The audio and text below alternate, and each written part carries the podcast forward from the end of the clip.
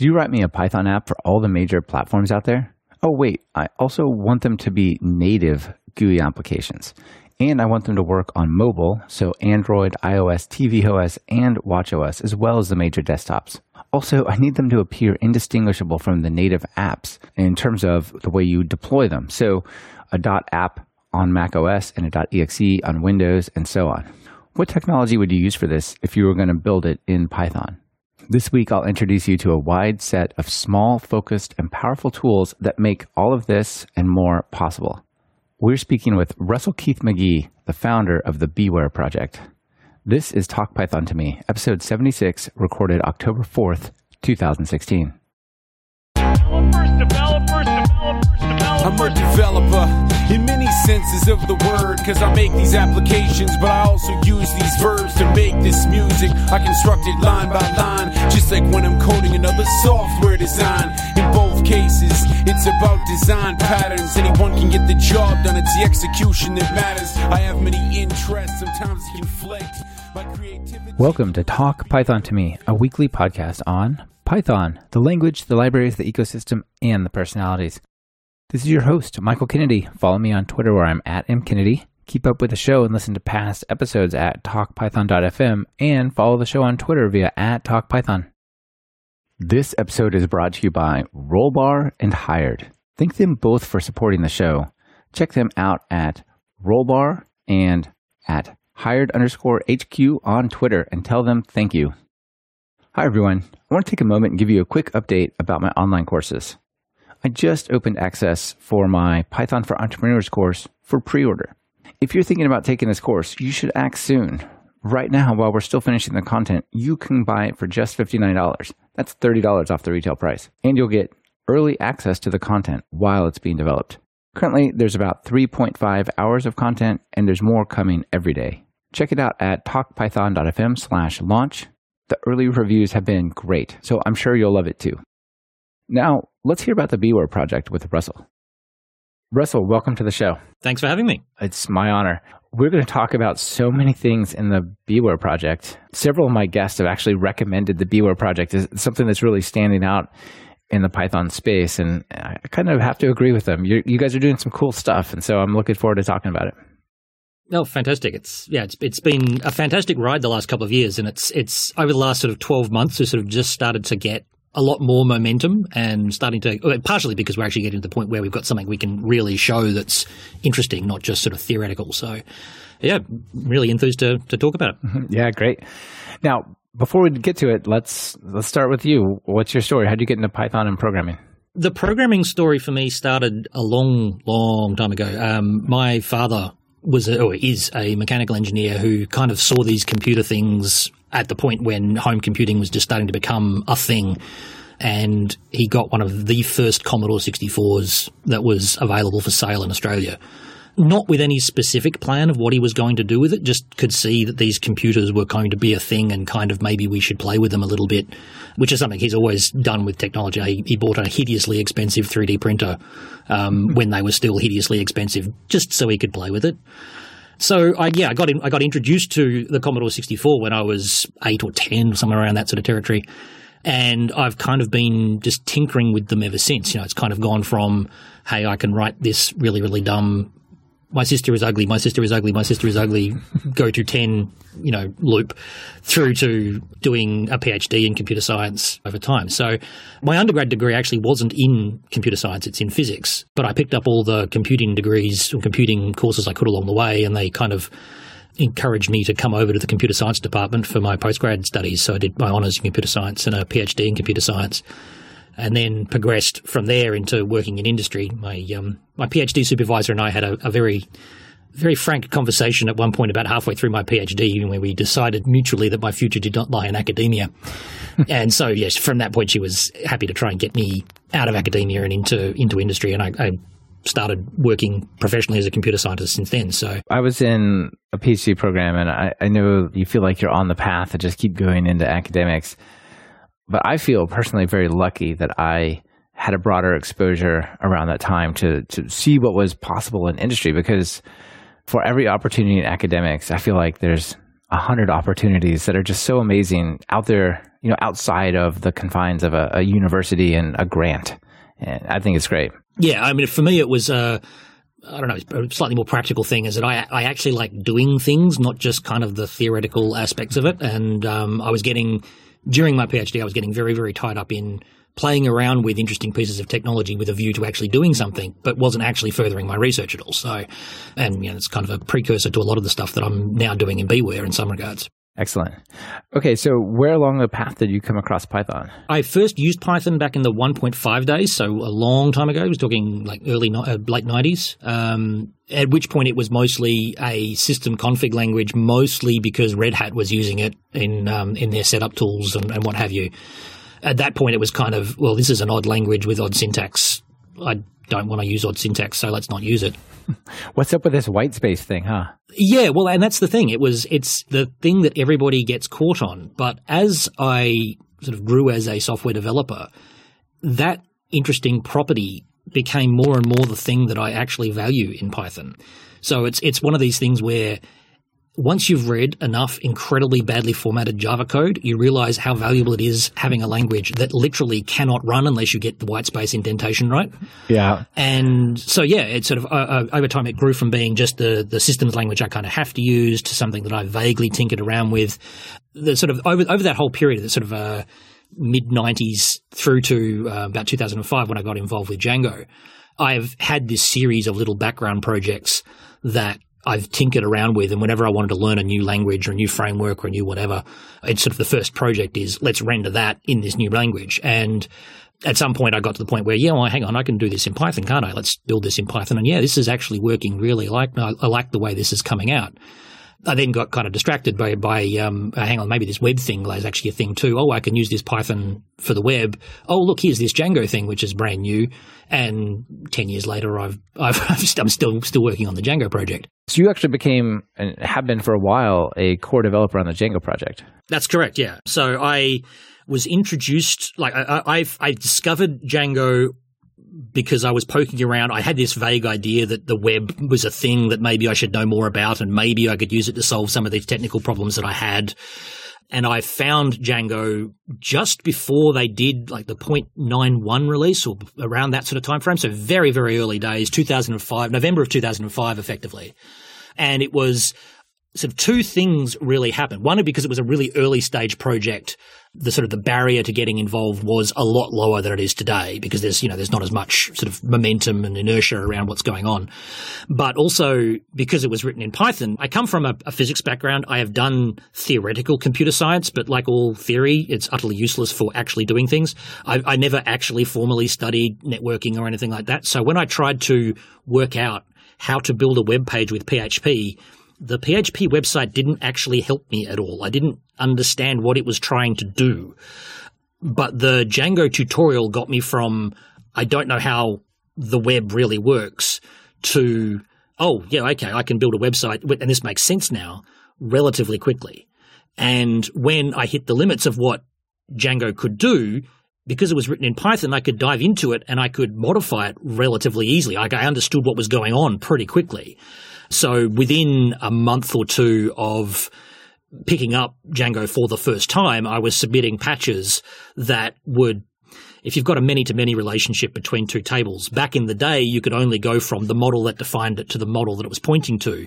I needed to be able to go the other way. So I added that modification into the, into the query language. And, you know, when you start making changes like that, the core team, uh, Adrian and Jacob, uh, offered me the commit bit, uh, and sort of the rest is history from there. Yeah, that's really great. Do you feel like getting started and contributing to Django was easier 10 years ago because it was a, a newer, less mature, less sort of solidified project? Absolutely. I mean, when, when things are like 10 years ago, Django didn't have a backwards compatibility guarantee. You know, there was a, there was certainly a preference to not just move things around because, but, you know, changing backwards compatible things was at least an option. Uh, there wasn't as much the community was smaller, so it was easier to get consensus with a bunch of people. There weren't a, there wasn't the consideration of a million. You know, if we deploy this change, Instagram is going to break because we we all of a sudden have changed this API. So yeah, ten years ago it was absolutely easier to get involved. There's no no doubt about that at all. Yeah, that's really interesting. I think that's a big trade off, right? I mean, the value of Django is probably higher now, but it's just it's it's all sorts of projects that have been around for so long. So let's talk about a project that's not been around for quite that long, and that's your project BeeWare. Yes. So BeeWare is interesting because it's it's kind of many things that work together sort of synergetically and you said that your project follows the Unix philosophy for tools. Yes. Give us a quick overview of what BeeWare is, and then maybe uh, touch on that. Sure. Okay. So the place where I started with that sort of Unix philosophy is a, a, talk that I gave at PyCon Australia. I think it was four years ago, but I have to check the exact date.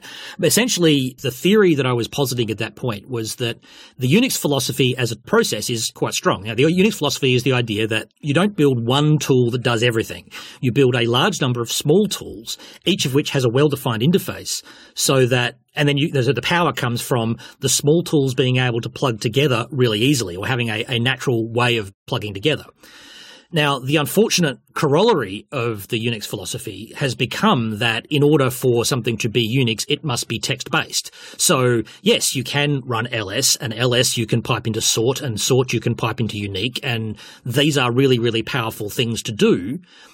But at the end of the day, it's all text. And there are many, many areas where text is not the natural interface. And the example that I gave at the time was testing. If you run a, a unit test suite or a PyTest suite or whatever, what you get coming up on the screen as the user interface is dot dot dot dot dot dot f dot dot dot dot dot x dot dot dot dot dot, which is completely correct and completely accurate.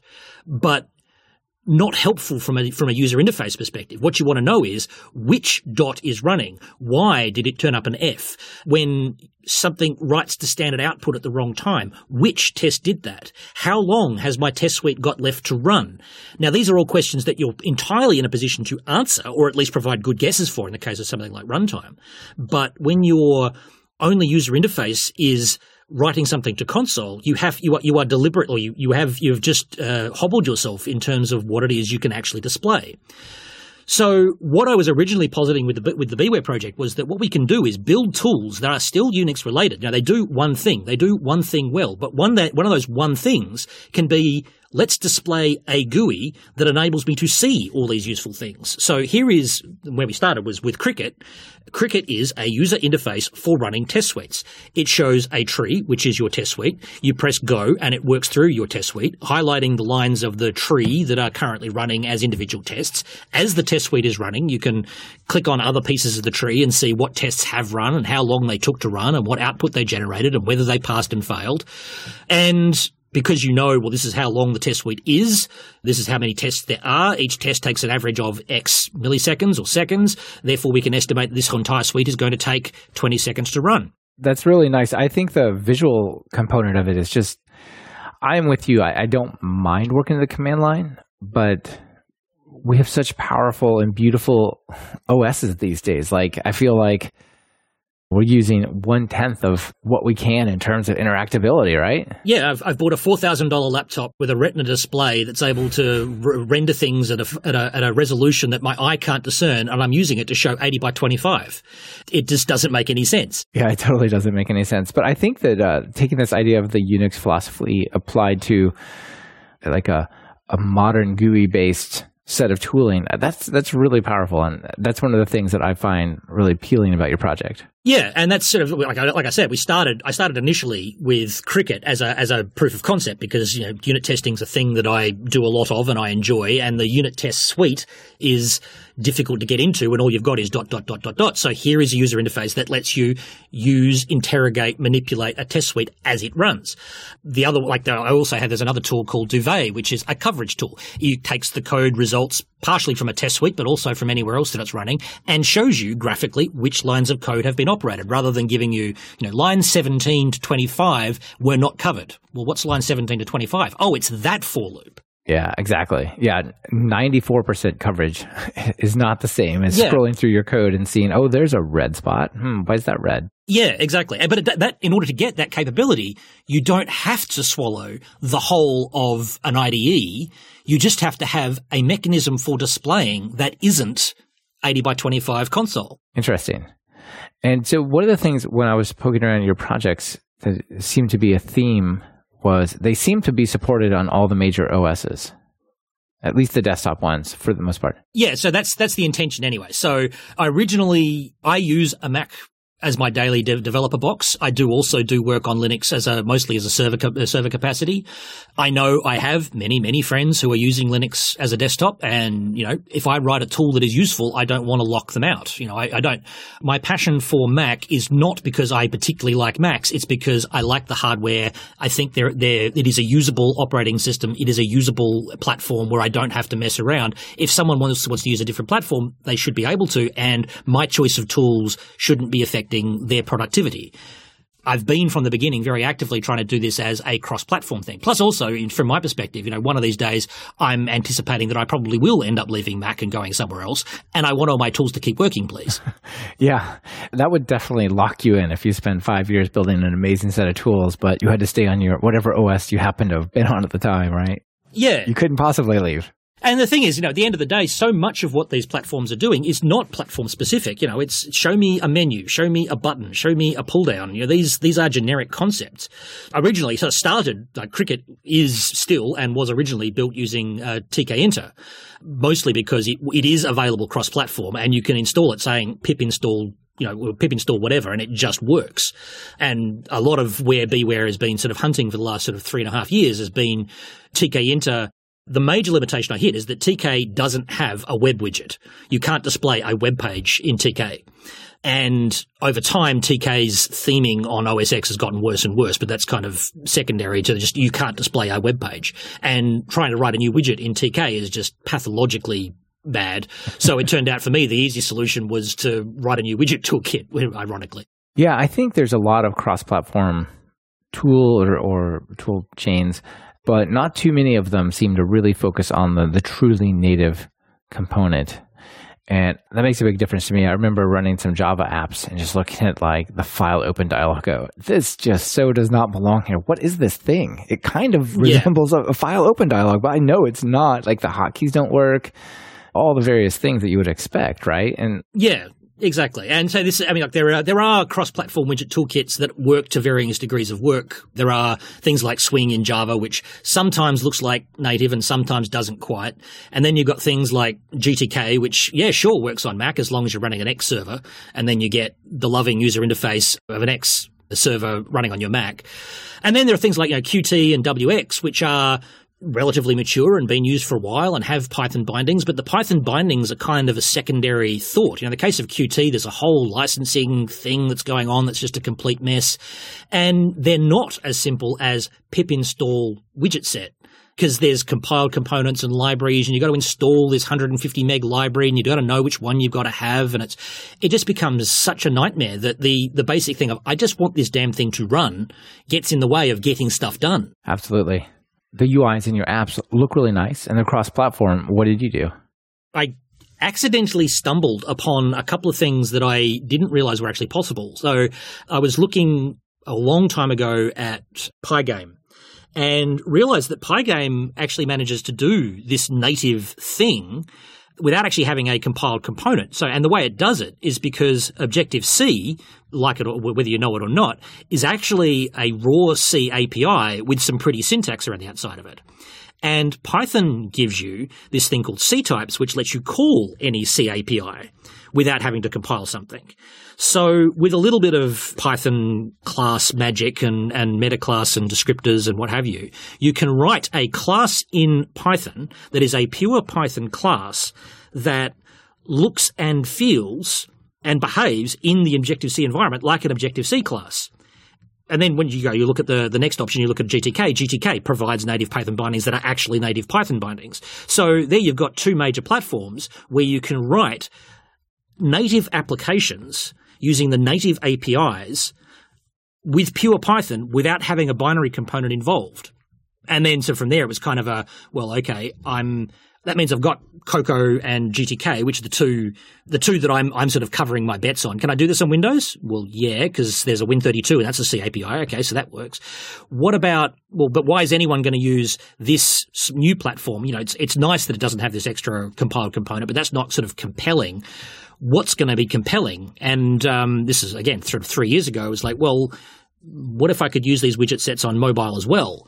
A lot of what I've been doing for the last couple of years is trying to get Python to run on mobile, both on Android and G- and uh, on iOS, so that you can actually then say, well, okay, yeah, I can run this this similar API or identical API on macOS. I can run it on GTK on Linux. I can run it on iOS, and I can run it on uh, on Android. And that's sort of you know that's that's what's been keeping me busy for the last couple of years at this point. Yeah, and that's quite the achievement, especially the mobile part. But I think even you kind of went through it quick, but I feel like native on the three major desktops is actually a bigger deal than you know maybe it sounds at first. I think if you're going to build an app and it if it can look and behave literally like an a Mac OS app or a Windows app or a Linux app, that is a really big deal. And if you can use Python for that, that's even better. Now, one of the projects, and I'm sorry, I don't remember the name of the project, but one of the projects you're working on is bundling that up so you can distribute, you can actually ship sort of a, a bundled up version of Python with everything it needs to run your app, right? Correct. Yeah, that's briefcase. So briefcase, yeah, the idea of right. briefcase, yeah, is to say, well, okay, a macOS application is basically a directory with some metadata in very specific places. And historically, package, like giving someone a tool that is written in Python is kind of a, well, you need to install Python, but you need to install it from here and you need to give it your system password. And then you've got to hope that someone hasn't buggered up the uh, site packages directory and, and, and, and, and, and, and. Here's the dependencies. Use, install those yeah, too. And, and then you sacrifice the chicken and wave the blood this way, and hopefully it works. Unless you're on But Windows, at the end of the day- then you better find Yeah, out where well- VC vars about is. oh, exactly. And, you know, because every, every Windows user knows how to set their path variable. But at the end of the day, we're now at the point where a 100 megabyte application is absolutely nothing. You know, okay, 10 years ago that was a major drama, but now that's just getting up in the morning. So why not ship the version of Python you actually need with the dependencies you actually need? And when you run it, it runs it locally. And so I, okay, with macOS, well, yeah, I can do that. I can template, I can use Cookie Cutter, which is a fantastic project from Audrey, uh, Roy Greenfeld and, and Danny Greenfeld Roy to like template out what this application needs to look like. And then your Python script goes here and your dependencies go there. And we can pip install into that directory, zip it up, ship it to someone, and it just runs because it's pure Python. You're giving them the Python interpreter it has to use with the dependencies that they need, and it's running natively. And then from there, you can do similar sorts of things. I haven't done as much work with Linux because installing apps on Linux doesn't quite work as well. I've done some exploratory work with Windows and it should absolutely be possible on Windows, possibly to the point of like actually generating an MSI installer that, that looks like it's a completely native installer. It just happens to spit out something that starts a Python interpreter, but you never know that. I think the irony is we in the Python community will be successful on these desktop systems and mobile systems if people don't know that they're running a Python application. Oh, absolutely. I completely agree. So it's as, soon as you know or you can tell that the what tool someone used to build something, I think you've lost the game. Like you need to be able to run a piece of software and just be able to give it to anybody and it will just start, it will just run, it will behave the way they expect it to and they don't get any surprises. Anything less than that, and yeah, okay, yeah, it may be very useful in, in, in various areas or demographics or whatever, but you're not going to get the mass market adoption if you've got to hold your breath and lift your leg in a funny way on a Tuesday when the moon's full in order for it to work. Yep, it might work for developers, it might work inside your company, but it's not going to be something you can broadly distribute if that's the story, right? Yeah, exactly. But even beyond that, I mean, looking at the developers themselves, this is part of the great lamentation about why I got involved with BeeWare in the first place. You shouldn't be in a situation where, you know, you have to, you have to be this tall to get onto this development project. If you can't just pick up a tool and use it and pick up a tool and develop it, then you've just set a barrier to entry to anybody helping to make your project better. You know, so the the dream of open source is that anyone can get involved, anyone can make their project better, anyone can contribute a patch. But if I can't even get a development environment going without 10 years of computer science experience, then what the hell chance has the random person who has no computer science background got of fixing the tool? They, they don't. It's, you know, the, the, the being able to contribute open source dream is at best a dream. Yeah, yeah. And then you end up with people running to things like JavaScript because, hey, we can all start a browser or something like that, right? Yeah, exactly.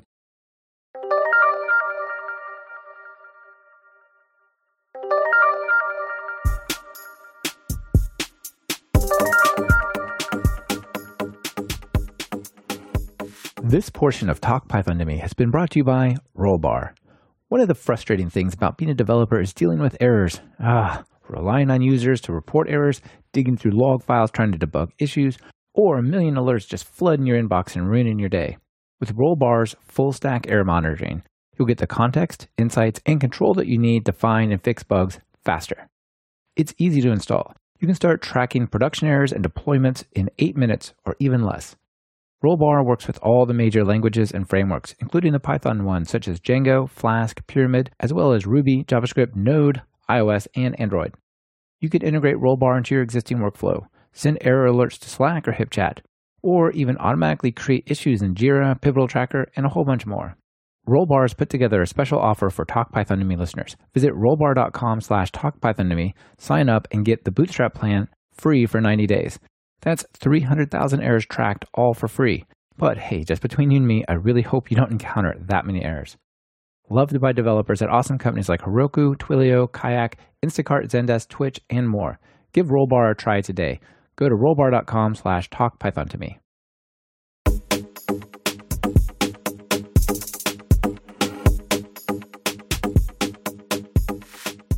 Yeah, so you said, uh, well, your website, which I'm presuming you had a say in what it said, says that the, the end goal of the BeeWare project is to be able to do for mobile and desktop facing software the same thing that Django has done for web software.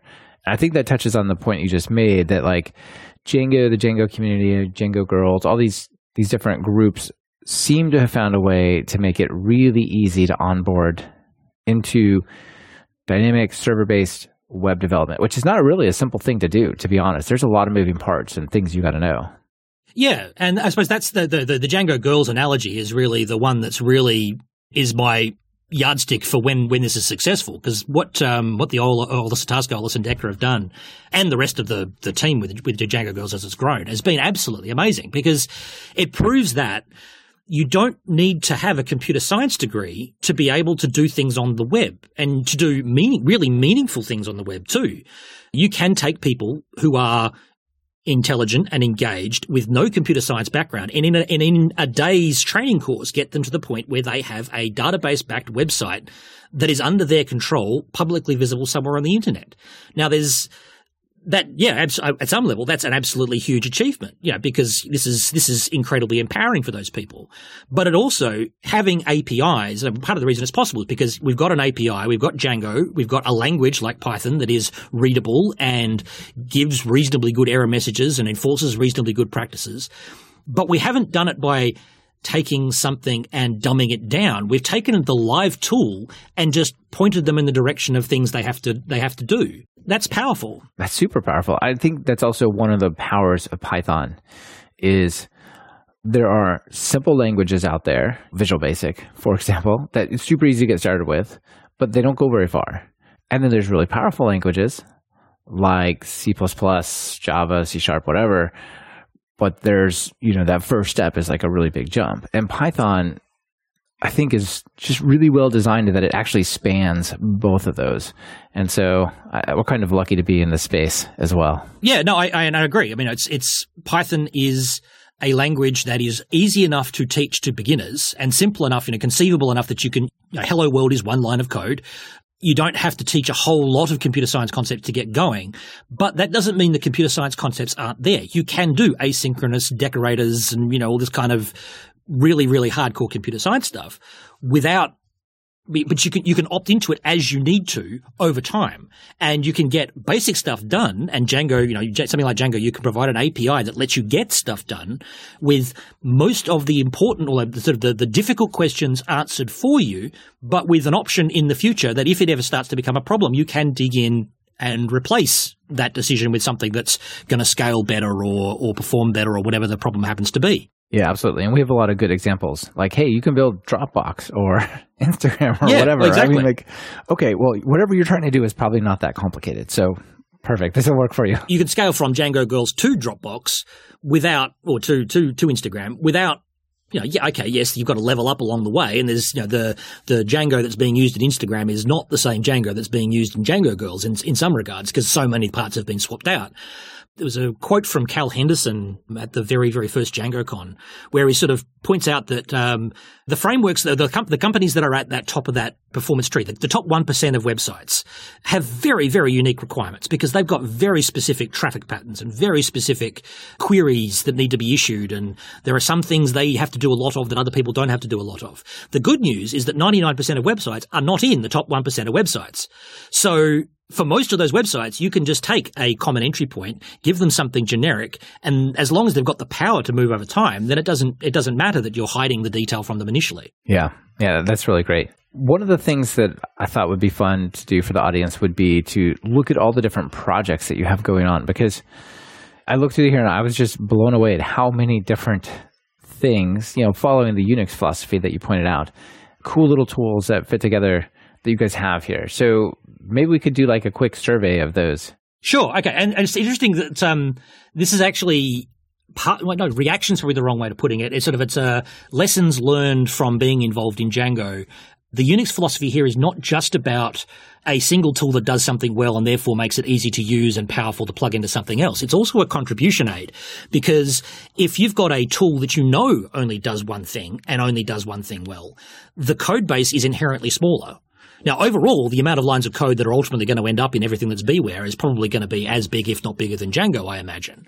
But if you want to just contribute to the coverage tool, you can look at just the code for the coverage tool. You don't have to carry the entire baggage of all of BeeWare to be able to understand that one piece. Yeah, so that's a great point. it makes it an easier to consume piece and which makes it easier to get involved. But yes, so uh, a, a survey of, of what we have. Sure. Well, also, I think that also is helpful from a project management and scope perspective. Like somebody proposes a feature for Cricket, the test runner. Well, like it really had better be about running tests, right? And not like an editor Yeah. feature or something, right? Like if this was some giant project that did all these things, well, maybe it makes sense to add this funky drag and drop editor thing that somebody's proposing or whatever their idea was, right? Yeah. Yeah, exactly. And you know, you can say, well, okay, yes, that's this should absolutely be a tool. It's just not Cricket because Cricket is a test runner. Yeah. Excellent. Perfect. So, just for people listening, you can find all this stuff at pybee.org. So, P-Y-B-E-E dot O-R-G. And so, let's talk about some of the tools. Like, you had built some tools for actually performing checks when people do pull requests, and you call that Beefore with two E's. Nice. yes, we're big on puns as well. So uh, uh, there's almost always an inside story or a background um, a background gag. I the person who suggested Beefore to me suggested at the same time a different name that I really am kicking myself I didn't pick, which was uh, Apis priori. which yeah, sort of is the the Latin for bee, but a, uh, you know a priori, apis priori. Yeah. But yeah, so Beefore is we haven't actually got that one live yet. It's basically we're looking for a way to actually run that and integrate. But it's essentially it, all it does is listens for a pull request trigger, runs in the same way that you'd run. You know, Py setup uh, Python setup.py test runs your test suite. Python setup.py beefore will go through and run linters. It'll go through and run spell checkers. It'll go through and run any of the pre-commit checks that you might have. Which is also not something that's particularly uncommon. The thing that's different is that it integrates with GitHub, so that when you, if you look at like your um, your GitHub pull request, if anyone's integrated with something like Travis, it will run your pull requests. Oh, sorry, run run your pull request through Travis, run the test suite, and then if it passes the tests, give it a little green tick. Beefore will also put a little green tick to say, and the linting is fine, and the spell checking is fine, and this, and this, and this. So just as a as a sanity checker, before anyone pulled uh, even reviews a pull request, we can go through 15 different checks if we need to about what this code needs to look like, and provide the automated feedback to say, oh yeah, no, hang on, you've got a, an indentation problem here on on line 17, and a spell check, a spelling problem in your documentation over here, and and so on and so on. That's actually taking a suggestion from the Rust community that uh, they've sort of discovered. I don't know if it was accidentally or intentional, or if there's something behind it, but that um, if you've got uh, feedback that needs to be given, it's that is sort of mechanical in nature. It is better for that feedback to come from a robot because people understand that robots don't have emotions and aren't being they're not picking on this because you're a human. They're picking on this because it's not fix fitting a rule, and so they will they will work with it. It also means it can be automated, which is one more thing that you don't have to do as a uh, a developer who is reviewing this code. You know, I can look if I look at a Beefore approved patch, I know that it passes all the tests and it has been linted and it doesn't have any spelling mistakes and so on and so on. Yeah, it's great. And so you save your energy for reviewing things like algorithms and the check, exactly, checks that exactly. should be there and whatnot, right? Yeah. Cool. So the next one that's on the list is Duvet, which is your coverage visualization tool. We talked about that. And then Yep. there's Briefcase. That's the one that lets you package your Python app into a standalone application. And I just can't get over the possibility of how cool that is. I know there's Yeah. been like Py2exe and cx_Freeze and Py2app, and they all seem to like almost work. And they just drive me crazy. Yeah, and that's that was kind of my like I, I'm aware these projects exist, and, and a lot of them work really well for Windows, but don't work on any other platform. So you know, in some cases, I like I, I will admit I haven't actually done a whole lot of packaging work here on Windows, and I haven't done any on um, on Linux at this point, but. The approach that I'm sort of taking there with the way Briefcase is working is basically, well, here is a template for what an app needs to look like if only I knew the one script I need to run. Put my one script here and the rest goes. It's also an, a helper sort of thing for um, for iOS and Android because in order to get an iOS project running, you can't just drop a Python script somewhere. You actually need to have this great big iOS Xcode project, and most of that can be automated. Yeah, and it actually creates an Xcode project file, right? Yes, exactly. And the intention is in the not too distant future, hopefully, that it will um, create the Xcode project, compile the Xcode project, push the Xcode project to the device, and start it. Yeah, that's fantastic. Yeah. Like I said, I'm very thrilled about this, and this is going to require lots of lots of attention because that looks cool. The, the other one that we talked about that's next in the list is Cricket. So that's your GUI test runner. That was your first foyer in this whole BeeWare plan, right? Correct. Yeah, yeah. That's uh, where I started as a, a proof of concept that yes, you could build a cross-platform uh, GUI tool that was useful for development purposes that you could pip install into your development environment and just use. I mean, the thing that's interesting there, that sort of pip install thing. If you've got like test runners aren't unusual in IDEs, but in order to get them to work, like you need to know where PyCharm puts its path setting. You need to know where the environment variables go for the start environment for the uh, test environment to start up. So, like in Django's context, it's you know you need to set Django settings. You know you need to know where the Django settings file is so that the application can start. Working out where to put that in your IDE is a complex thing. Whereas with one of the interesting side effects of Cricket is because you pip install it into your environment, when it starts, it forks from inside your running Python environment. So you inherit all the environment that it needs to run in. So as long as you can run a test suite, as long as your environment is set up the way that, you know, your command line environment should be set up, Cricket just works. You don't have to, you don't, there is no configuration dialog for Cricket. Yeah, that's awesome. I really like it. And you know the the playful icons and the fun names really make it like enticing to go explore these. So the next one, speaking of that, is called Bugjar. Yeah, and I actually mildly surprised that that, that, name hadn't been taken anywhere because it seems like an absolute gimme for uh, for a debugger. That's actually like if you, if you dig back into the archives behind before Cricket. Bugjar is actually where I really started because what I really wanted, PDB is an incredibly powerful tool. PDB is the API, the way it all works is fantastic. The PDB interface, to my mind, is toxic. And I know that there is IPDB and there's PDB++ and there's a bunch of other tools out there, but they're all console driven. And I know there is uh, WinPDB, but I've never been able to get it to actually, you know, work. What I really, really wanted was the debugger that was like the one that I had in 1988 when I first got my copy of Borland C, but for Python. And I was just, I got a little distracted along the way. Eventually, I'm going to get back there, I swear. That's a great idea, and I I really appreciate a visual interactive debugger myself as well. And yeah, I know you can do it with in the command line, but it's Yeah. it's not the same when you're working on a large project, in my opinion. Yeah, I mean, the visual scope and context you get by having an arrow pointing at a line of code with a window on the side that says the value of X is three versus a command line interface where you have to type 15 commands to get the same amount of information. It just, uh, it seems like a no brainer to me. Yeah, absolutely. So the last one's kind of a, a quick documentation one called Galley. Yeah, uh, the name on that may actually need to change because we've lost uh, the namespace on PyPI. That's the one that finally pushed me over the edge with TK because TK doesn't have a web widget. I write documentation. I like, well, I don't like writing documentation, but I appreciate that documentation is important and I need to need to write it. But uh, you know, Sphinx, as much as Markdown and restructured text try to look like markup, they don't.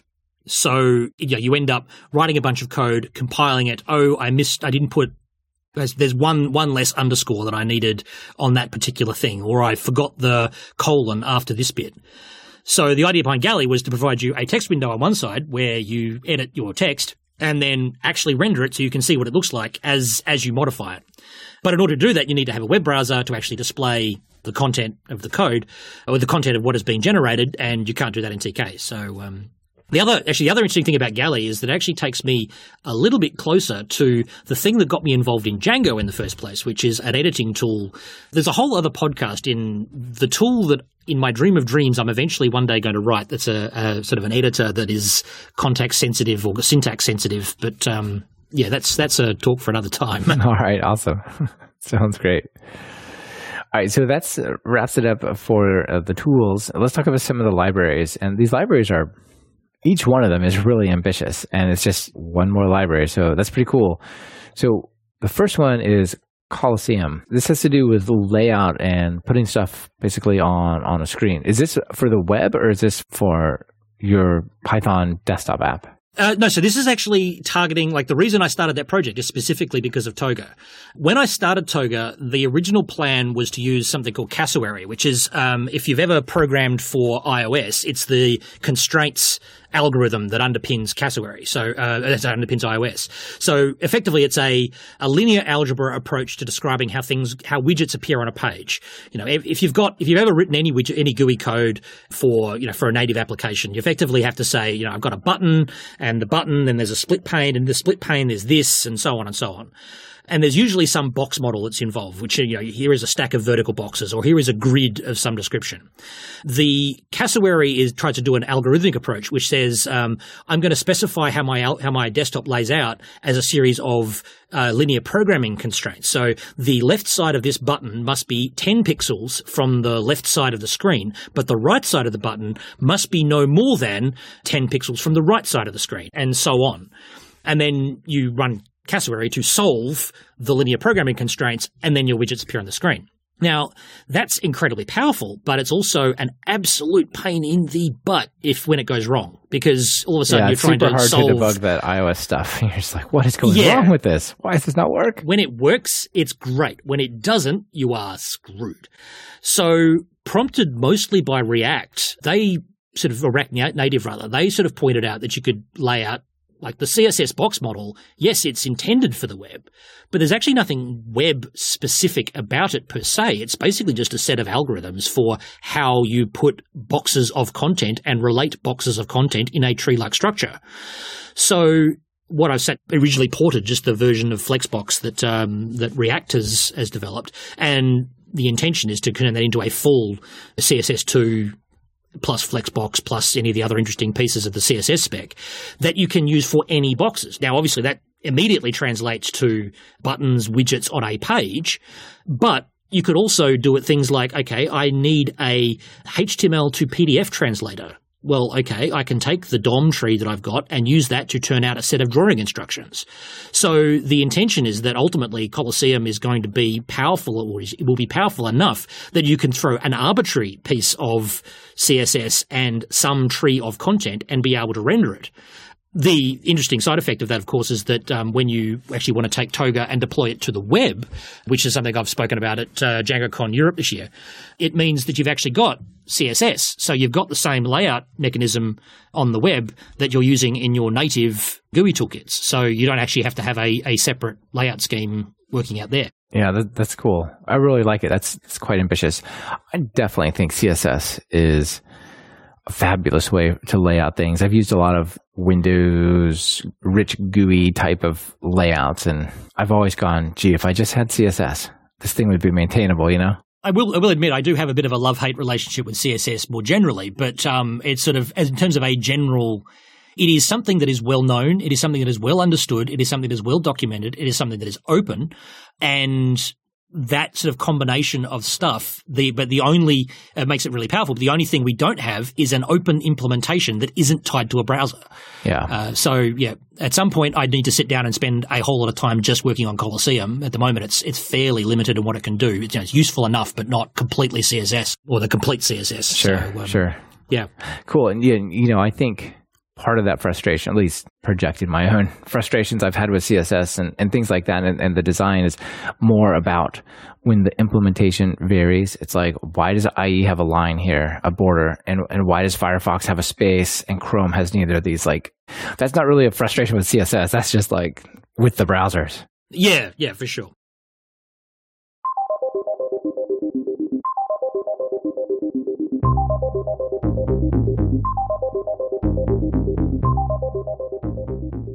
This portion of Talk Python to Me is brought to you by Hired. Hired is the platform for top Python developer jobs. Create your profile and instantly get access to 3,500 companies who will work to compete with you. Take it from one of Hired's users who recently got a job and said, I had my first offer on Thursday. After going live on Monday, and I ended up getting eight offers in total. I've worked with recruiters in the past, but they've always been pretty hit and miss. I tried LinkedIn, but I found Hired to be the best. I really like knowing the salary up front. Privacy was also a huge seller for me. Sounds awesome, doesn't it? Well, wait until you hear about the signing bonus. Everyone who accepts a job from Hired gets a $1,000 signing bonus. And as TalkPython listeners, it gets way sweeter. Use the link hired.com slash talkpython to me and Hired will double the signing bonus to $2,000. Opportunities knocking. Visit hired.com slash talkpython to me and answer the door.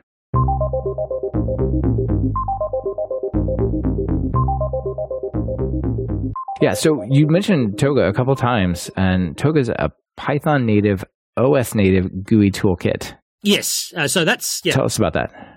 Okay, so this is essentially the bit that comes before the actual application. So the philosophy we've kind of taken is that native native is good. Native is what you're looking for. You want something that looks native, feels native. It's not pretending to be agnostic. It's not pretending to be the platform that it's not. It gives you if you want a button, it's a button the way that a button looks on that platform. But and it sort of does that by being Python first, Python native, which means that you're not looking at an API that is very obviously C wrapped in Python. It is it enables you to do things like uh, like the, the, the classic example is whenever you've got a long running task in most widget toolkits. Um, you know, they are C or, or, some variant thereof, and so you you come up with some small quantum of work that can be evaluated, and you push that quantum of work into some form of timer in a separate thread that gets evaluated at some regular regular interval. In Toga, you use the same, you know, just a function that's a callback, except you make it a generator. You make it yield regularly. And when it yields, what it does is it yields to the event loop and then it resumes inside where it was previously. So you can exploit the fact that Toga gives you or sorry, Python gives you this mechanism to resume where you were inside inside a method which isn't a capability you have inside Java and C and C++ and so on, to produce an API that is rich and flexible. You know, when you want to specify a list of something, you just give it a list of something. When you want a string, you just give it a string.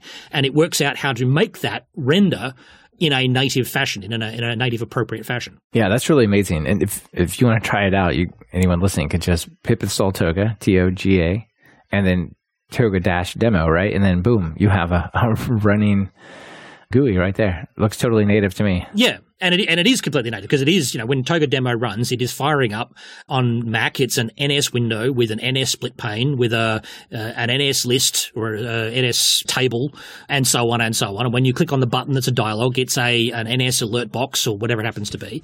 And then if you do exactly the same on the GTK, it's a GTK window with a GTK split pane with a GTK button in it and so on and so on. So if you look behind this, it sounds like it's incredibly complicated, but the actual code behind Toga is relatively simple once you've got the bridging to the native layer done. On GTK, you get that for free because there is a native Python API.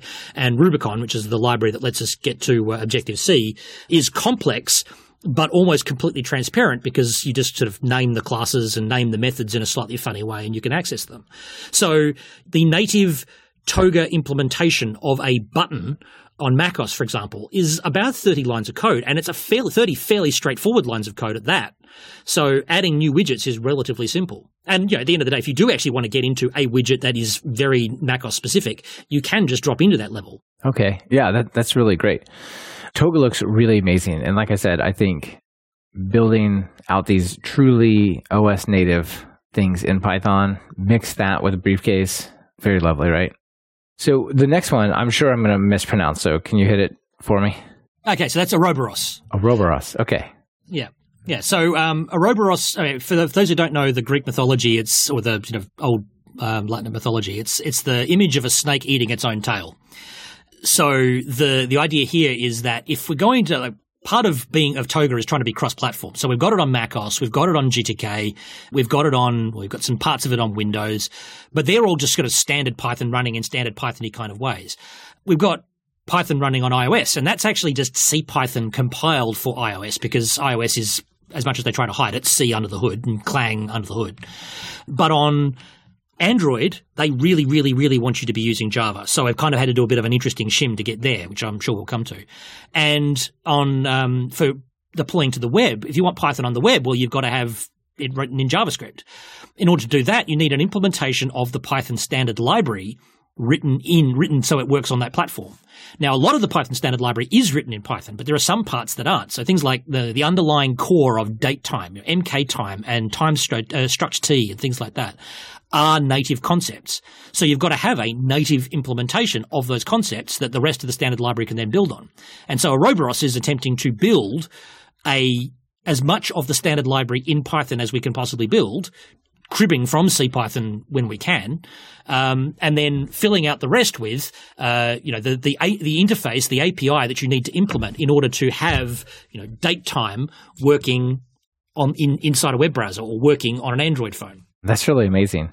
Have you combined that with PyPy? I think we have actually taken some pieces with PyPy, and I think there there's probably is some crossover there in terms of what we're doing and what they're doing. In that, you know, PyPy benefits from having a pure Python version of any module because they can then optimize the entire VM rather than just optimizing parts of it. So at some point, I don't know if we'll merge with PyPy, PyPy merges with, with Ouroboros or whatever. But um, there is a piece there that I think that can be shared at the very least. Yeah, absolutely. That that definitely seems like that would be great. Because if you have it in pure Python and you feed it to PyPy, it should go nice and fast. Theoretically, that's the intention. Yeah, and and uh, that is that is ultimately what PyPy is doing a lot of the time. You know, it is it is just they have re-implemented parts of what is written in C in Python so that it will run fast because they can pass the full um, bytecode optimizer over everything it's doing rather than just parts of what it's doing. Right, absolutely. So that brings us pretty naturally to the next major category, which you call bridges. and, yes. And I, I, love the subtitle, boldly going where no Python has gone before. Sorry, the, the question from before might be like, well, all right, great, it's a pure Python standard library. Like, what can you do that? But then you have Batavia, which would work really well with that, right? Yeah. So the idea here is that Batavia specifically started as a bit of a joke at PyCon Australia's sprints last year. I don't particularly like JavaScript. I accept it that it exists and it is the, the lingua franca that is on the web and it's not going anywhere. And I don't want to language shame anybody for having knowing JavaScript. It is an important language to learn, to know, and there are some very valuable things in there. But I would be a very happy man if I never had to write another line of JavaScript in my life.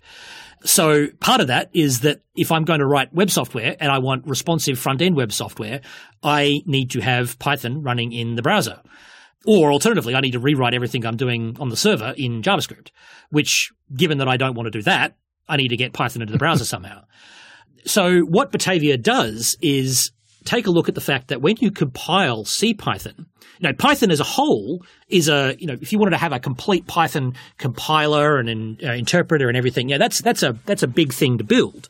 And there are no, there are people who are doing that. You know, Brython and Skulpt both do that. PyPy.js right. uh, takes a slightly different approach. And I had Ryan and, from PyPy.js on, and there's a bunch of cool stuff that's happening here. But a lot of those projects are really large, or they make big trade offs. And in terms yeah. of support. Yeah, so like you know, PyPy.js, I, I don't know exactly where it's at in terms of size now, but like the, the first time I looked at it, it was like 20 megabytes as a compressed download, and that's fine if you've got that already cached. But if you want you want to build your next Instagram, downloading a 20 meg Bootstrap is just not a not a candidate.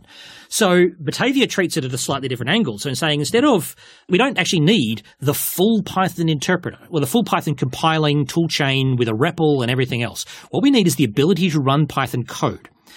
CPython compiles to bytecode.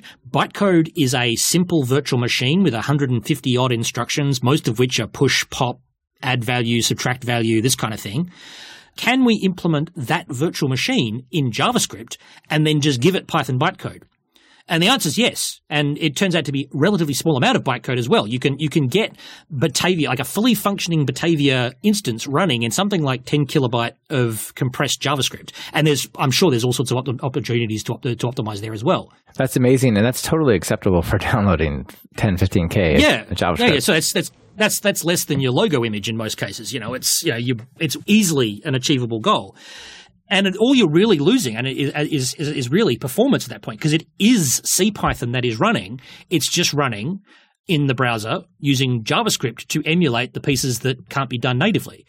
Now, the other thing I have to shout at here is um, the part of the reason that I know this, or I, I thought this this joke actually might be plausible, is a um, a blog article slash book chapter uh, written by Ned Batchelder and Allison Kaptur called Architecture of Open Source Volume 4 which looks at sort of a bunch of complex problems and says, okay, let's solve this problem in 500 lines or 500 lines of Python. And um, Allison's chapter in that book. Yeah, that's a cool book. Yeah, it's a very cool book. Yeah. It's an amazing book. And and one of the chapters in there is here is a Python interpreter written in 500 lines of Python. And that blew my mind when I read it. It's amazing stuff.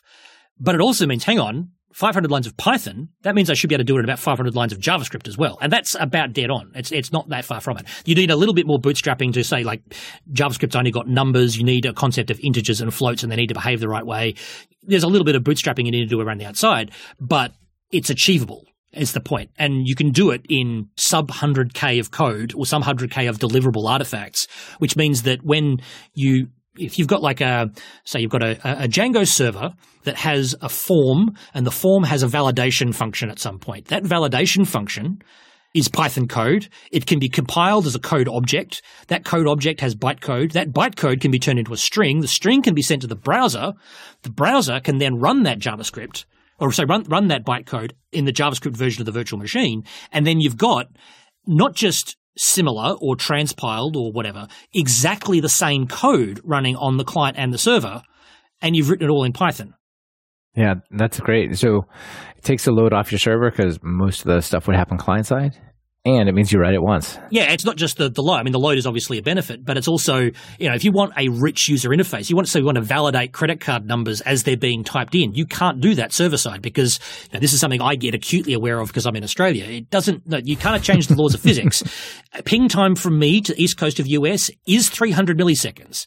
That you cannot change that unless you are willing to accept a 300 millisecond or longer delay in every user interface action, it has to be running locally. And if you can run it in Python, then all the better. Yeah, very cool. Those two go together great. That's that's awesome. So that's Python in JavaScript. What if yes. I want to run Python bytecode on, say, the JVM? Well, I'm glad you asked. so, uh, yeah, the next project on the list is is VOC VOC. That is a takes a very similar approach to what Batavia has done. Instead, but instead of saying let's target JavaScript, let's rewrite a Java a C, C Python interpreter in JavaScript, it says, okay, C Python when it runs is a stack based virtual machine. Java when it runs is a stack based virtual machine. Now, okay, to be sure, they are different stack-based virtual machines. They have different requirements. They have different needs. They have different um, operational characteristics, but they're close enough that if you squint, you can turn one into the other. And so that's what VOC does. VOC says, okay, let's take this Python code, C Python code, and compile it into directly the equivalent Java class files, not turning it into Java code that gets compiled, turning it into the class file directly. So the output isn't a PYC file, the output is a .class file that then runs as if it was Java because it is Java. So, and the sort of interesting little side effects of things like that is that when, you know, you, you write your Python code and it throws an exception, for example, the exception can point at the line of Python code that generated it. Now, this sort of general approach isn't that unusual. If you look at something like Scala, Scala is just a compiler that produces Java class files. It happens to be a different functional language. So all we're doing here is effectively a compiler that takes Python input and spits out Java class files. Now that's critically different to something like Jython, which is a full implementation of a Java virtual machine and Java compiler and all the rest. So when you run your Python code through Jython, it is Python code being interpreted in Java at runtime. Right. Which is also not to be not to dis Jython. Jython's a, a great project as well, but it's a different approach. Right. It's almost like instead of using C to implement the, the virtual machine, they're using Java versus Yes, actually exactly. compiling, JIT compiling the steps. Yeah, and uh, so ultimately, the reason that I've uh, I kind of started VOC is that you say it's written in Java rather than written in C, star, except for the parts that aren't, because there are parts of like the compiler tool chain, Xerces and and what have you, that are written using the Java native interface, and so you can't actually, at least not at the moment anyway, you can't compile Jython for Android because there are parts that will not run on Android. So Right. I needed a different approach to get things working on Android, and so you know VOC VOC was born. Cool. And, and VOC works on Android. And uh, yeah, the intention was originally to target it for Android, but by a side effect, because Java is actually uh, a cross-platform runtime environment, I've you know I knocked out a, a demo Swing application. You can write a native Swing application that gets native Swing APIs in Python, and it will run through Java, and you can't tell that it's not Java. That's really You know, cool. It turns out it turns out a Java API, a Java user interface that looks awful because it's not native, but that, you know it is using Swing's native components. You could entirely plausibly write a. You can't do it yet, but conceptually you could take Django, compile it to Java class files, run it in a J2EE container. And satisfy your, you know, your enterprise deployment requirement that everything's written in Java because it is. It's just written in Python in Java. yeah. They just care how it executes, right? Interesting. Yeah, exactly. So I'm always, uh, you know, I've done a lot of like scientific parallel computation type stuff previously, and I'm always on the lookout for things that let me dodge the GIL. Does this let you dodge the GIL? Well, effectively, yeah, because it, you know it, it is on when it's when it's compiling. It's compiling for the Java Virtual Machine, so it is producing thing. You know, the the variables are all locked the same way they would be in a piece of Java code. So it is a GIL-less version of uh, of Python with all the language. Well, not all yet because I'm still working on bits of it. But you know, you can do anything you can do in Python. You can do in in VOC. You know, to, uh, you can, for example, you can do yield statements in VOC. There is no equivalent of a yield statement in Java but I can you can generate the Java bytecode that does the functionality of yield because it's essentially just assembly language at that point. It's just you know, Java assembly language. Okay, very interesting. All right, final one on your bridge is Rubicon. Yeah, so Rubicon uh, was there was originally a Rubicon Java as well, which I was looking at using for Android, but turned out to not be quite plausible for uh, various reasons. Uh, but it's mostly there for the Objective C portion. So I touched on this earlier that Objective C, for all of the funny syntax, is ultimately just a series of C APIs. And ctypes, which is part of the Python standard library, lets you call any native C function as long as you know its prototype. So you can invoke any Objective C API directly from Python without having to compile anything. And then Rubicon then sort of wraps that up in a bunch of meta classes and whatnot using the Python 3 type annotation syntax to say, well, this argument is an integer and this one is a Boolean and it returns an object. Map that to the underlying call in Objective C and you end up with, you know, you, you can instantiate an NS button the same way that you would in Python normally. Uh, the only difference is that the sort of the message passing syntax you replace colons with underscores, and the method names get really long. But that's kind of you know it's a you don't have to pre-compile, pre-declare, pre-anything about what is in your Objective C environment. You've just got to call the things you need. Oh, that's fantastic. So uh, you brought up Python 3. What's the story with Yes. Python 3 across BeeWare in general? Okay, so I have taken the wonderfully controversial stance of saying Python 2 is dead. We, I am developing a set of tools. I started developing the set of tools you know, four years ago. Four years ago, I was developing stuff in Python 2 primarily. I am now at the point where I'm developing new runtimes. I'm developing new languages or new new runtime environments, new language interpreters, new libraries for cross-platform. I have made the decision that I am Python 3, and for the most part, I don't care about Python 2. Now, if someone else wants to come in and care about Python 2, power to them. I won't turn down the patch, but I am aggressively targeting Python 3 and hoping that that will be enough of an incentive, like by the time that Toga is mature enough that you can seriously do stuff with it, that that will be enough of a reason for people to consider building new code in Python. Um, That's- and that's so part of that is, is also that it is it is also new projects. Now, this is a new library. No one is coming to this with existing code base, so I can start with the new APIs, and so I am. Yeah, that's that's brilliant. And on behalf of everyone, thank you for moving us all one step closer. That's great. Or how many projects do you have? 15? Maybe you moved us 15 steps closer. I don't know. But you definitely moved us closer, Yeah, so yeah. thanks. All right, so that kind of more or less rounds up BeeWare. There's a few more things on here. One of them is Python Apple support, which let me just read the description because I think it really brings home some of the power of what you have here. A meta package for building a version of Python that can be embedded into Mac OS, iOS, tvOS, or a Watch OS project. Of course, for Python, written in Python, right? That's just so cool that all those those OSs are involved Yeah. in this, right? Yeah, so I mean, this is this is kind of one of these accidents that happens because Apple is trying to make a consistent development environment for themselves. We just happen to be able to, you know, horseshoe, uh, so crowbar into into place. As Apple tries to put or is pushing Swift, they have historically pushed Objective C. Both of those are built on top of Clang. Clang is a you know, GCC advanced in various ways, so it is under the hood a C compiler. The good news is that CPython is written in C, and so with the application of a few patches, you can compile the default CPython sources for any of those platforms. Now, the catch is that, um, and this is sort of a process of long negotiation with the CPython team, is that it's not just a matter of a patch that says, hey, look, you can build for macOS. macOS these days only compiles for one platform. It compiles for x86. When you compile for iOS, you actually need to compile for, depending upon where exactly you're targeting, possibly as many as five or six different platforms. You need ARM v6, ARM v7, ARM v7s, uh, i386, x86 64, ARM 64, and you need to have all of those compiled and turned into what's called a fat binary. So it's like one library file that has all of those pieces. And there's a whole bunch of tooling that you need to like. You need to build all the libraries separately and then mash them together with this thing, this tool called Lipo, to make them into one library. Now that doesn't fit well into the CPython build chain at the moment. I've submitted a, a proposal for a patch that would do that would you know, enable you to manage that, but I don't know if that's I don't know if that's likely to ever get merged. There's a whole bunch of sort of technical and political things that go on there. So Python Apple support is essentially just an external project that says, okay, take the CPython source code, download it for you, apply the patch that I know needs to be applied, build it, build all the dependencies, build OpenSSL and build uh, BZ, libbz2 and all the other pieces that need to be built, and spit out a Python.framework that works on iOS. That's great. And then the interesting thing is then, okay, well, having doing doing that for iOS, well, you can do it for Mac OS as well because that's basically just you know you only have to compile it for x86.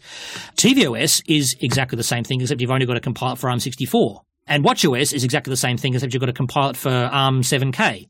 So it's the same basic infrastructure. You just got to change the key that you're calling into. I see. Just make it a little more Apple friendly, bundle that all together. Yeah. Yeah. Yeah, exactly. Awesome. And so one of your main goals was to build a Python toolchain that lets you write these UI apps in Android and the various Apple OSs as well as Windows. And so you have a bunch of templates as well to help people get started, right? These are cookie cutter templates, which I haven't talked a lot about cookie cutter, but it's a really great project. And I'm sure we'll have Audrey on the show sometime to talk about it. But Yeah. yeah, so tell us really quickly about your templates before we're out of time. Sure. Yeah, so the, the templates are effectively saying, well, you know, okay, a Python project is at the end of the day a entry.py that contains print hello world. You know, it can be more than that, but that's that's all you have to have.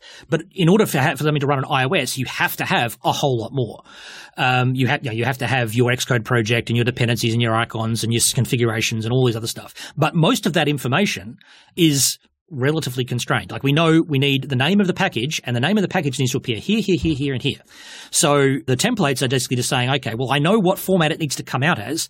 All I don't know is the name of the package I want to generate. So let's just leave that as a blank, generate it from template, and then you've got something you can use. And then Briefcase takes those templates and takes the support libraries and things like that, you know, pre-compiled versions of the support libraries, and spits them out you run briefcase over your project. If you've got a, a project that has your hello world.py file and it has a setup.py that says that's where the file is and these are the dependencies, it takes all that information, uses that to generate the template so that you can then just say, run this Xcode project and off goes your iOS project or run this, you know, generate the GTK application or generate the WatchOS application. Yeah.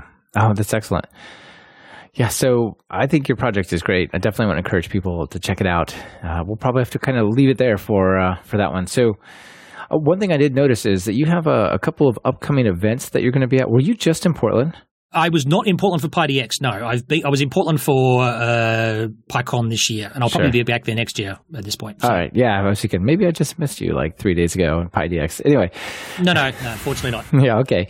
But uh, so yeah, maybe tell people about some of the upcoming events that you have that you're going to be at in case they want to meet you or some of the team members or something like that. Sure, absolutely. So uh, I myself will be uh, I'm keynoting PyCon, uh, so Python Brazil on the 15th of October this year, and I'll be around for the sprints there as well. So if you're in um, Florianopolis, please come and come and see me. We're very keen to have new people involved. About two weeks after that, I'll be in Amsterdam for Django Under the Hood. So that's the the, the Django deep dive conference that happens once a year in Amsterdam, and I'll be there for the full sprints of that as well. Um, probably working on Batavia and some of the more uh, webby parts of, of the framework at that point.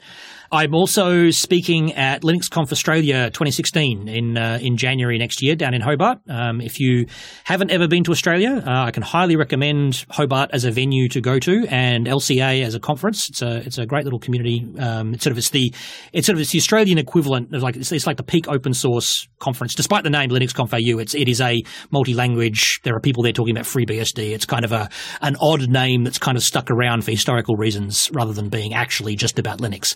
So they're the they're the ones immediately. There are a couple of other conferences that are I'm speaking at in the future that I some of which I can't talk about. But um, watch watch your uh, your directories. I'm I'm coming to a a city near you. Oh, awesome. Yeah, spreading the good word. Excellent. And Indeed. also noticed that if people need help, you know, they want to set this up and they, they've got a big team and they, they really want to get going, that you also offer training. So people want get a jump start, they can contact you, right? Yes, Then just maybe give a quick shout out to all the people on it if you want to just pull up the list. Uh, yeah, so uh, I haven't specifically got like it's not like you can come to me and say here's my rate card for Python training or Toga training. It's more an aspirational thing about being able to fund the development of BeeWare and Python development on a more sustainable basis. I have been working on this as sort of a part-time volunteer capacity for the last couple of years. I've had some amazing help from Katie McLaughlin and Philip James and uh, Chris Swenson, who have done amazing work as well. But they definitely are volunteer capacity. I've recently been started to be paid on a part-time capacity from a company called Jambon, uh, Jambon Software, to do bits of by, uh, BeeWare development. But I would like to ultimately turn this into a full-time gig for myself and a small team of crack Python developers.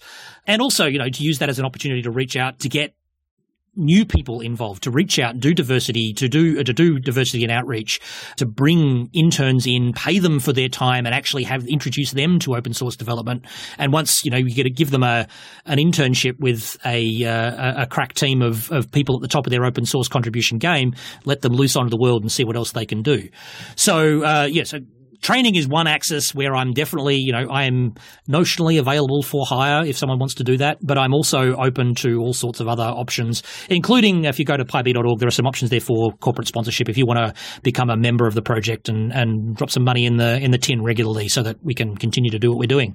Because you know, ultimately the reason I'm doing this is because I like Python. I want to keep using Python, but I don't think we can continue to sustain large scale Python development the way that it sort of has been on a, on a, a- wish and a prayer for the last 10, 15 years. Um, Django development has not been anywhere near as fast or as motivated as it could have been if we only had a little bit more money or if the Django project had a little bit more money.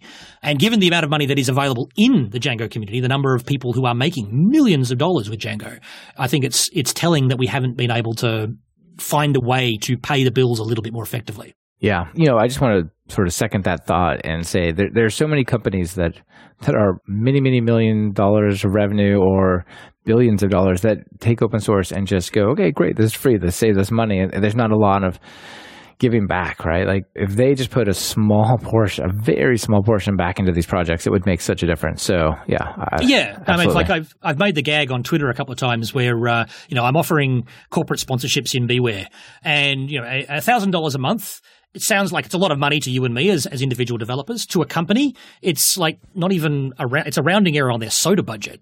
But if that's that's effectively a a deci Russell. A thousand dollars is a deci Russell. you can get one tenth of me for a thousand dollars. Yeah. Uh, the problem is I need ten of you to agree to buy a Teddy Desi Russell, and then I'm working full time. Now there are more than ten companies in the world who have a very vested interest in Python. I just need to work out who they are. Yeah, absolutely. before we move on to before we sort of round up the show, there's always two questions I ask at the end. So I'll send them to you now. So first of all, I think you may be able to pull a few from your own project, and that's totally legit if you want to do that. But there's over 80,000 packages in PyPI. What one do you think maybe people don't know about, you want to recommend, you say this thing's amazing, you should check it out? If I may indulge, I actually have two. Oh, you may. They are both at the. They're not my projects, so I will. I will completely uh, be above board there. There's no nepotism at all going on here. They're both in the sort of the developer space, and they're tools that I have found incredibly useful.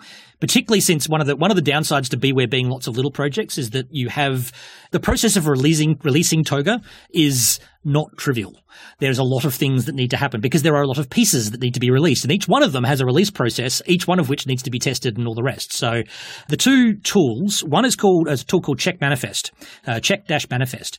It is a really, really boring thing. All it does is you pip install it into your project, you run Check Manifest, and it checks that your manifest.in file matches what is checked into your version control so that you don't accidentally release a package that doesn't have three files that have to be there for the source code to actually run and compile. Okay, excellent. It is mind-numbingly simple, but I, the number of times I have made that mistake, it is paid for itself. Mm, you know, it's paid for its free cost on hmm. PyPI many, many times over. Nice. so, all right. So that's number one. Cool. That's number one. The second one is DevPI, which is a version of the Python package index that you can run locally. Mm-hmm. So it is a fully, it follows the full PyPI protocol and all that sort of stuff. And effectively it just lets you run a local PyPI server that you can talk to. So you can upload a package to PyPI and see if it works without actually loading it up to PyPI to see what you've broken. Yeah. So you can sit there and you know upload the half a dozen packages that are part of BeeWare, realize that oh crap, I've forgotten the dependency here between this one and this one, and as a result, repackage you know Toga version 021 so that it gets the dependency right or gets you know, misses the file that you because you forgot to run check manifest this time and test it out in a sandbox environment rather than pushing it to PyPI where once you have uploaded Toga 021, you can't upload it again. You have to release Toga 0, uh, uh, 022. So yeah, that one has also saved my bacon on more more times than I care to count. Yeah, that's a great recommendation. All right, and favorite editor? Uh, so I am a Sublime Text person. I like it, but I don't love it. And this is one of these areas where one of these days Toga's going to solve this problem for me. I have an intellectual love of Emacs, but I can't bring myself to actually use it partially because the Lisp syntax does my head in, and secondly because the people who developed Emacs seem to be scientifically opposed to user interfaces that make any damn sense whatsoever. Every application on the planet has decided that command save saves on a Macbox, but not on Emacs. Now, okay, yes, before the Emacs people come out of the woodwork, yes, I know you can configure it, but it does not come out of the box usable for development. And that for me is if your tool ships in a form where it is unusable, then you have a problem. The, my classic one that I absolutely hate about Emacs is that yes, you can. Emacs ships with a tutorial. That's fantastic. Let's do the tutorial. If there's, if there's something I need to know, let's do the tutorial. The first couple of pages of the tutorial teach you about the key combinations for page up and page down. I have a button on my keyboard to do that. It says page up and page down right on it. It says it? page up and page down, and they work really well. So stop trying to teach me how to use my keyboard actually teach me how to do the things in Emacs that are interesting. And I know there are many things in Emacs that are interesting, but I can't get there because the, the onboarding process is toxic. Oh boy. You also might have a home and an end button as well. yes, yes, exactly. And you know, one of these days, the end goal for me, I'll be a very happy person when I've been able to build a Toga. You know, Sublime Text is great because it's cross-platform. It's bad because there's no source code. It's not open sourced. So I want to write the op- an open sourced programmable editor that is the analog of Emacs, but programmed in Python, but open source and native user interface everywhere. That also just happens to plug into all the other really useful BeeWare tools because I just need it to be an editor. I don't need it to be a debugger. I don't need it to be a coverage tool. I need it to edit things really well and talk out to APIs of other tools when it needs to talk to other tools. Uh, I think that's a, a, great vision and probably a, a great place to leave it. So it's been really great. Is there any final call to action? Are you guys accepting contributors or anything like that? We are always actively seeking out contributors. So this is this is one of the one of the things I'm moderately proud of in the way that uh, BeeWare is operated. We've got an open open offer to anyone of any level of experience to contribute uh, to be mentored through the process of contributing to BeeWare, and it's that's not just sort of idle words either. This is this is something that has actually been fleshed out in in reality. So at uh, PyCon US this year, we ended up filling. I think at the peak there was something like six or seven tables of full of people who were contributing to BeeWare when anyone contributes to BeeWare, you can. There's actually a, a little coin. There's a, a, challenge coin that we've had struck, thanks to originally from MaxCDN for funding, but now uh, RevSys have funded the second pressing of these coins. And the, essentially, as soon as you get a contribution into BeeWare, you get one of these coins, and you can only get it if you contribute to BeeWare. But we had people who literally learnt to use GitHub two hours earlier who have now got commits in BeeWare. Oh, that's great. We have been able to mentor people with very, very little programming experience to be contributors of non-trivial features in BeeWare. So if you go to the BeeWare website, there is a, a, link in there for how to get involved with contributing. One of the big things it shakes off is, yes, okay, this whole imposter syndrome thing, it's real. And by the way, the members of the core team have imposter syndrome as well. So, you know, don't worry about the imposter syndrome. We will walk you through this. We want to be, we want to help you become the best developer you can, and we'll mentor you through that whole process. So get in touch, um, and we'll be more than happy to to help you get involved. All right, that's great, Russell. Thanks so much for being on the show. It's been fun to talk about your project. No, it's been absolute pleasure. Thank you very much for your time. You bet. Talk to you later. This has been another episode of Talk Python to Me.